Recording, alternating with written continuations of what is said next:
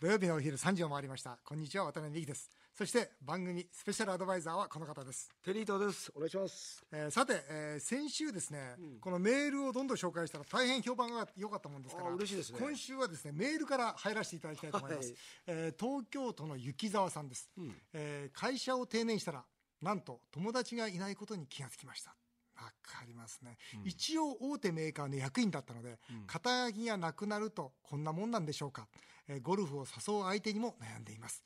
友達と呼べる人はどのぐらいいますかということでテリーさん。友達と僕は少ないんだよな。おテリーさんは友達多いですか？多いけども、そうは、僕はね商売人の。の人たちが多いんで、はいはい。意外とみんなは働いてるんで僕来週実は、まあ、同窓会みたいなことあるんですけどそうですか。それでもまあ半年に1回ぐらいですよね。そうですよね、これどうしましょいやーでもねこれ僕本当に大きな問題だと思いますね、うん。僕ね今50今度8になるんですよ、今は7なんですが、そろそろ僕の周りもやっぱみんな定年を始めるんですよ、うん。大体55歳でまあ役職定年とか60歳で定年とか、そうすると彼らが共通して言ってるのはもう嫁さんしかいないと。もう 嫁さんならいつも遊んでくれると。だから俺は嫁さんを大切にするんだってことをこの間も話聞いててお前それ寂しくねえかと。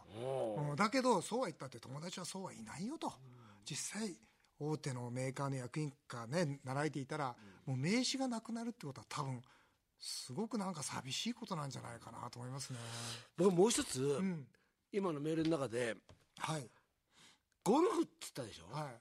俺これダメだと思うんですよ。ダメですか、はい。なぜかっていうと、はい。一人遊びじゃないから。やああそうですね。っぱり一人遊びを覚えないとダメですね、一人遊びを、うん。例えばテリーさん一人遊びってどんなのですか？いや別にあのそれほど走ったっていいし絵を 走ったっ絵絵を描いたっていいしななんか一人で楽しめること競うことってこれゴルフって競い合いじゃないですか。そうですね。うん。ね一緒に行って、はい。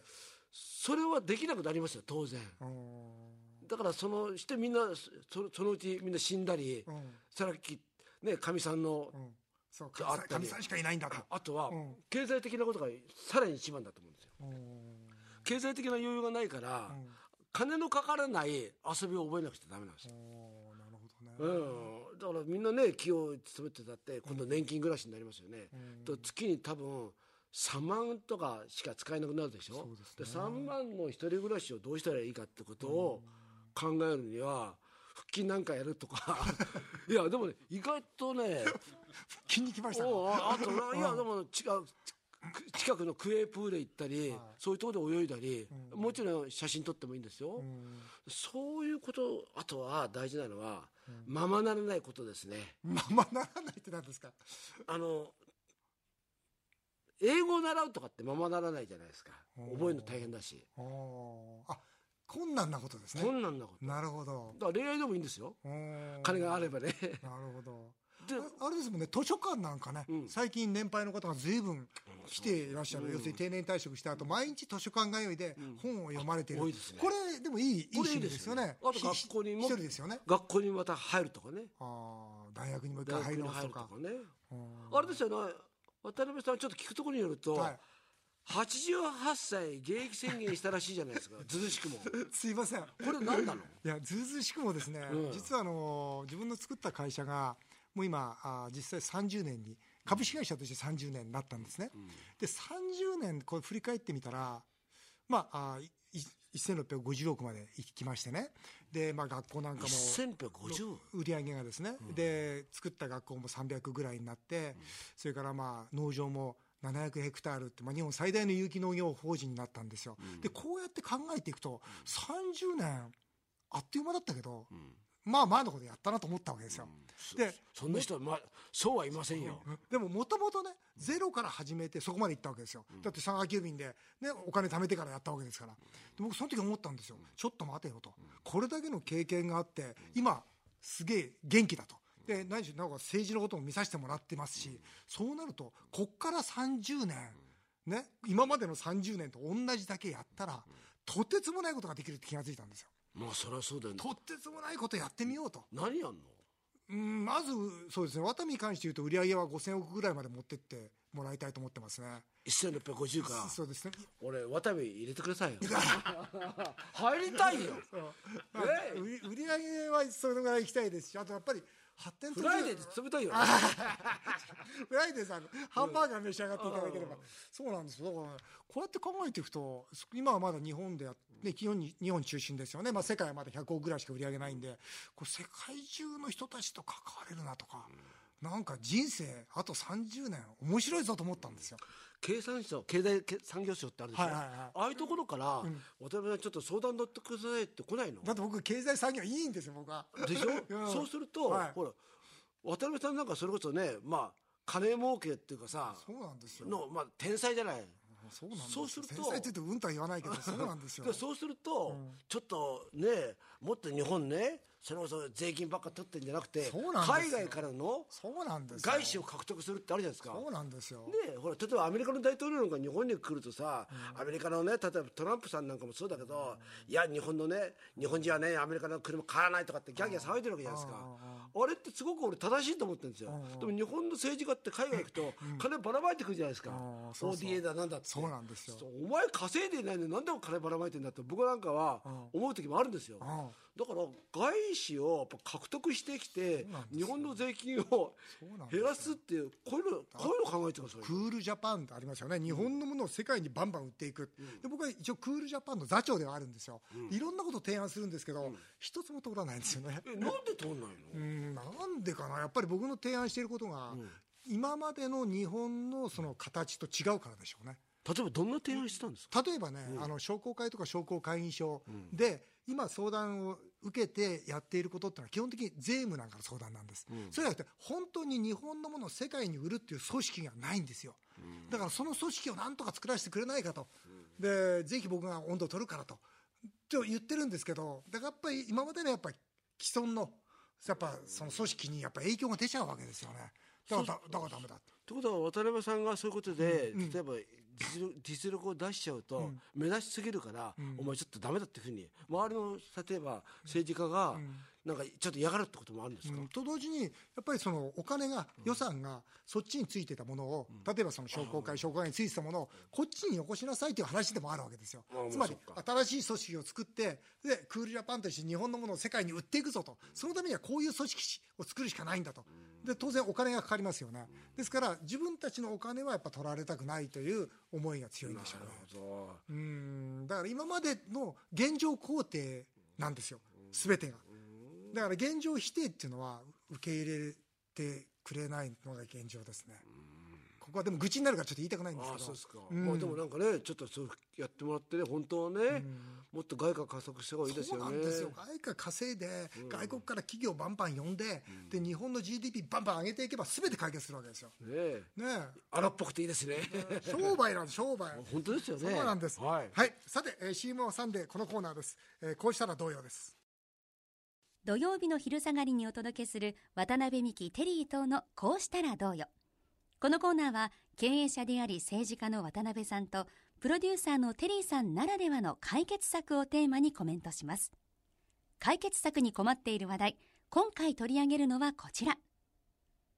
厚生労働省の推計によりますと2025年度に必要な介護職員は全国で253万人の見通しで今後予想される介護人材の増員数と比較するとおよそ38万人が不足する恐れがあるということが分かりました。国は人材確保のために職員賃金を平均月1万2000円上がるようにする助成金制度などに取り組んでいますが有効な効果が出ていないのが実情です。さらに人手不足から2016年の老人ホームの倒産件数は過去最大となっています。この現状を受けてワタミの介護をおよそ10年経営してきた渡辺美樹さんそしてプロデュースといえばテリー伊藤さん。介護業界の人手不足こうしたらどうよ。ぜひお聞かせください。それでは私もテリーさんもキーワードを書いてきました。はい。それぞれ発表しましょう。はい。えーまずテリーさんのキーワードは？私はですねアジアの人たちを信じると。おー来ましたね、はい。僕のキーワードはえ移民なんですよ。だからほぼ近いものがあると思うんですが、ええ。これどうお考えですか？いやあの正直言ってですね、はい。あの介護まあねまあ1万円ぐらい上げるって話がそうですね。ええうん。ありますけども、それでもなかなかね僕はね人は集まらないように気がします。集まらないです。はい。はい。そそしたらどうしたらいいかというと、僕はねアジアの方、特にですねフィリピンの方とタイの方、この人たちって本当に優秀ですよ、あのぜひこの人たちをね、あの日本に来てもらってですね、あのなんかその介護のお仕事をしてほしいなと思いますよね、特に今ね実はお手伝いさんとかですね、すごく入ってきてるんですね、そうですね。ええ。ですごく今一生懸命やってるじゃないですか、僕の友人もですねあのお手伝いさんに来てくれてるんですけど、はいはい。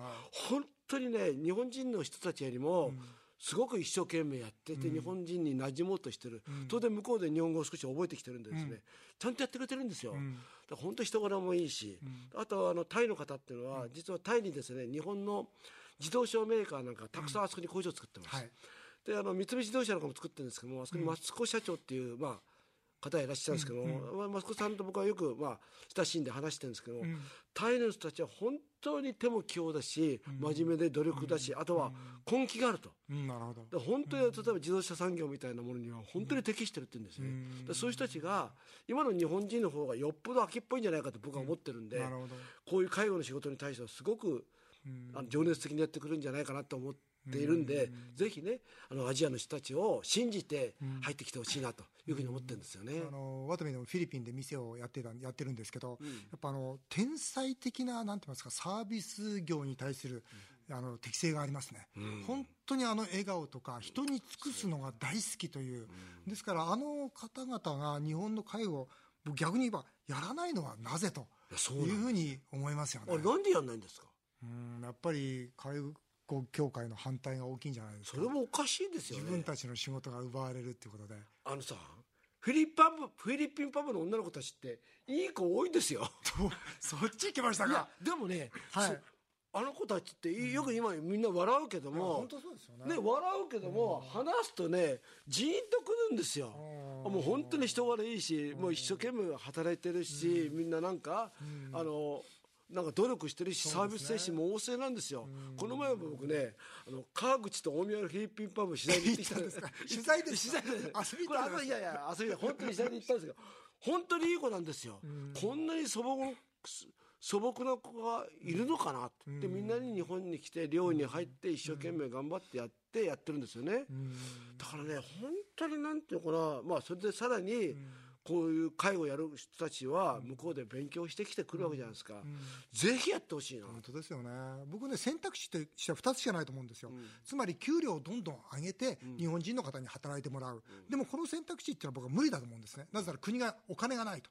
だったらお金がなくて高齢者の方守りたいとしたら安くても働いてくれる人に働いてもらう以外ないわけですよ、でそういう人たちがアジア中にいるのに、なぜ働いてもらわないのかこれは僕は絶対おかしいと思いますね。そうですね、ん。で今移民っていうふうに言われましたよね、はい。はいあのー介護職員の人たちをランク付けをするって話がん。あるじゃないですか、ありますね。だから移民をもしやるとしても、例えば何年間してその人のなんかね、そうです。実績みたいなものを作らないとこれまたちょっとね、分からないですよね。それはまあ日本人でもそうですけどね、それもどのぐらいの期間研修期間みたいなのを設けるかちょっとそれは分かりませんけども、そういう形でね、やっぱり日本はこれからやっぱりね、もう消費家になってくるから移民というのは絶対必要になってくると僕は思ってるんで、GDP っていうのは人口かける生産性ですから、人口がどんどんどんどん減っていくなら移民に働いてもらうこと以外に国力は守れないんですよね。もう国力なくなってきますからね、うん。でましてやこの人口の部分で言うならば、シンガポールのように、要するに移民政策がきっちりして、はい、このビルができる間、2年間どうぞ働いてくださいとか、ね、この老人ホームでじゃあ10年間だけ働いてくださいとかいうコントロールをすれば、今のトランプさんが大騒ぎしているように、移民によって仕事を奪われるようなこともなくなってくるわけですよね。基本的に僕は日本人が高い給料を取るためには、じそのパイを広げて、働いてくれる人がたくさんいなければ給料は上がらないと。だから給料を上げるためにもそうしていきたいなと思ってるんですけどね。なんでそれでそれこそね今までのね既得権益みたいなことでこういう人たちが入ってこれないのか、だって看護師さんもやっとですよ、そうですね。ええこれも10年前から言われてるにもかかわらず、でも看護師さんの試験だってまだまだ難しいですよ。以前は日本語で全部やってましたから。そうですよねこんなひどいことはないと。本当にそうですよね、もう来るなっていう試験ですからね。日本人がそれこそねこういう海外行ったらやできるのに日本がそれを拒否してるってのはおかしいですよね。と思いますね。さあこの問題皆さんのご意見もメールでお待ちしたいと思います。続いてはその他のテーマについてメールをご紹介させていただきたいというふうに思います、はい。江戸川区の進さん37歳の方です。先日オープンした銀座6では地方の老舗企業が銀座でしか買えない限定商品を販売する戦略が注目と聞きました、うん。こうしたブランド戦略をどう見ていますか？渡辺さんが創業したワタミやテリーさんの実家の卵焼き築地丸竹の明かされていないブランド戦略も聞きたいですということで今この手元にですね、ん。銀座6でしか売られていない萩の月のメーカーさんが作っている、えー本御堂本御堂サンドというものがあります。なるほど。なんとこのスタッフの方がですね1時間行列並んで買ってきあたということなんですが、まあこっち側はね今まであった萩の月ですね。まあ萩の月は宮城県でねそうですね。有名ですけども。ということは萩の月は銀座では売らないってことですね、そうです。これはもう地元だけで地元行かないと買えないっていうブランドにしてるんですよね。そうなんです、はい、で本御堂サンドどうぞ、テリーさんちょっと召し上がってください、はい。本御堂サンド、まだ今時のデザインですよね。特にあの銀座6はあの若い女性が多いから若い女性のね、30代40代の女性が好きそうなデザインですよね。いかにもおしゃれですよね。おしゃれですね。いただきます。あ。うーん。また味もおしゃれだわ。まあでも普通ですね。面白い。いいなそのぐらい思いっきり物事言ってみたいな、これもね、頑張らないとダメですよ、ん正直言って今はね、銀座6っていうのはもうそれこそね、一番の日本の東京の名所だから、みんな来るけどもここであぐらをかいちゃうと、で先日ね僕実は、ドン・キホーテってありますよね。ありますね。あれがですねあの一番巨大なビルを渋谷にでそこで、なんとか目玉を作ってくんないかっていう話があって、ほうほうほう。僕はあのあそこに地方の人がいっぱい来たり海外の人がいっぱいう来るんで。海外の方がねたくさん来まですね。じゃあ俺ねあそこには渋谷で一番有名なの何かなと思ったら、うん。あのハチ公だとでじゃあね わかりますよ。ねハチ公。うんだから犬ですね犬、うん、だから、ハチ公の手招きあの手招きハチという銅像を作って 本当ですか？そうですよ。銅像を作って、うん。それのあの 除幕式をやるんですか？やって5月12日にでそれでそこでその手招きハチのその食べ物を夏にやろうって言うんですよ。食べ物？うん。まあいろんなものうん。をで最近ねあのわあんまりこういうおしゃれなものよりも、あの例えば甘酒とかのが人気あるんですよ。あのなんかそういう。ちょっと泥臭い。あのなんか年配の方でもう飲める、あの楽しめるもの。うんだから僕はね冷やし焼き芋やろうと思ったんですよ面白いな。面白いでしょ。面白い。天才だな本当に。だからスイートポテトはあるけどもうん。ねなな焼き芋みんな好きだけども、あ冬のもんじゃなくて、あれを冷やしたら美味しいから、冷やし焼き芋これちょっとあのドン・キホーテでやったらどうですかって言われたそしたら向こうにさ「それテレーさんいいですね」それはね冷やしおでんってあるじゃないですか、うん。これもほら人気があるでしょ今、築地で。ありますね。だからあそういうことかと思って、でも規制もともとのその概念にとらわれちゃいけないってことなんですね、うん。つまり本当に新しくものを作るときには、ん。今までのことをちゃんと否定したら次のもの生まれてくるかもしれませんね。そうそう。おでんは熱いんだ、そうじゃないんだと。そうそう。ね。でゼロから作るってのは大変なんですうよ、ん。あるものであるものをどうアレンジしていくかっていうことだとみんなが手にしやすいっていう。なるほどちょっとそんなにやってみたい僕この江戸川区の進さんのさっきのメールなんですけど、今ちょっとえー話聞きながら両方試食したんですけど、この萩の月の方が美味しいですね、そうでしょ？だからこれは僕ブランド戦略上ダメだと思うんですよ、やっぱり本家の方が美味しくて作ったも次に作ったのはおしゃれだけどまあ普通だねってなった場合には、これはこのブランド広がらないですね。そうなんだ、そこが難しいところだよね、萩の月ってうまいですね本当に、えーこの三千さんですか？メーカーさんには大変勝手なこと言って申し訳ございませんいでした。やでもこれ大事なことですよ。続いてラジオネームめんちゃいこさんですね。僕の今の上司が小池都知事のようなやり手の部長です。おーそうですか。機嫌の悪い時には何を話しても怒られます。面白いそれでやり手って言うんですかね。やり手の女性とうまく仕事をしていくコツを教えてもらえませんか？テリーさんお願いします。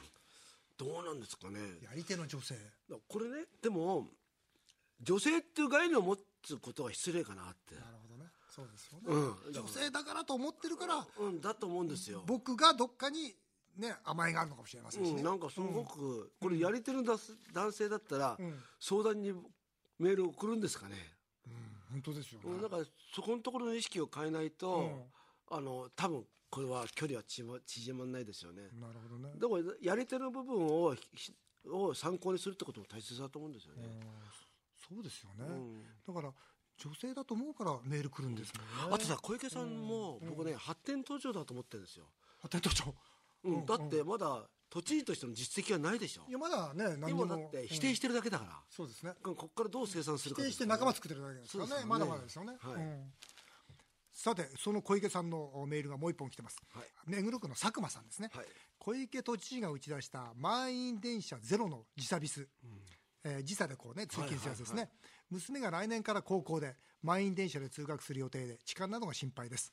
ぜひ成功させてえーほしいと思っておりますがこれについてどうお考えですかということですね。できるんですか？ちょっと僕はよく分かんないですよね。だって時差するって言ったって取引先があるからさ。そうなんですよ。これ結構難しいかなって、本当ですよね。だから、ねじゃあうちの会社10時からだよって言ったって他の会社が8時からやってれば、2時間あの電会社電話つながんねえよと。そうですよね。もじゃあもう頼むのやめようかってことになりますもんね、うんだからプレミアムフライデーですか？あれもなかなかねあの浸透しないっていうのも、やっぱりあれもねそそう休んでるわけにもいかないなあれやんちゃですよね。だって最終金曜日でしょ、一番忙しいですもん。そうですよね。本当。あれなんでなんでかなと。そうなんです官僚っていうのは恐ろしいこと考えますよね。だからそれね、難しいですよね。難しいですよ。これもね、まあ、小池さん言うのはあれですけども、難しいなと。本当ですよ。学校だってね僕も学校やってますけど、じゃあこの時差ビスで10時から始めようって言ったら、終わるのが今度5時になりますからね。そうなんだよね。クラブ活動できないですからね、うん、だからちょっとこれはね、正直言って、まあ、小池さんがどういうふうに思ってるのか、なかなか難しいんじゃないかはい。ということで、はい、あっという間にお時間になってしまいました。以上メール紹介でしたテリーガさん来月もまたよろしくお願いします。飽きないで来てください。飽きないで頼みます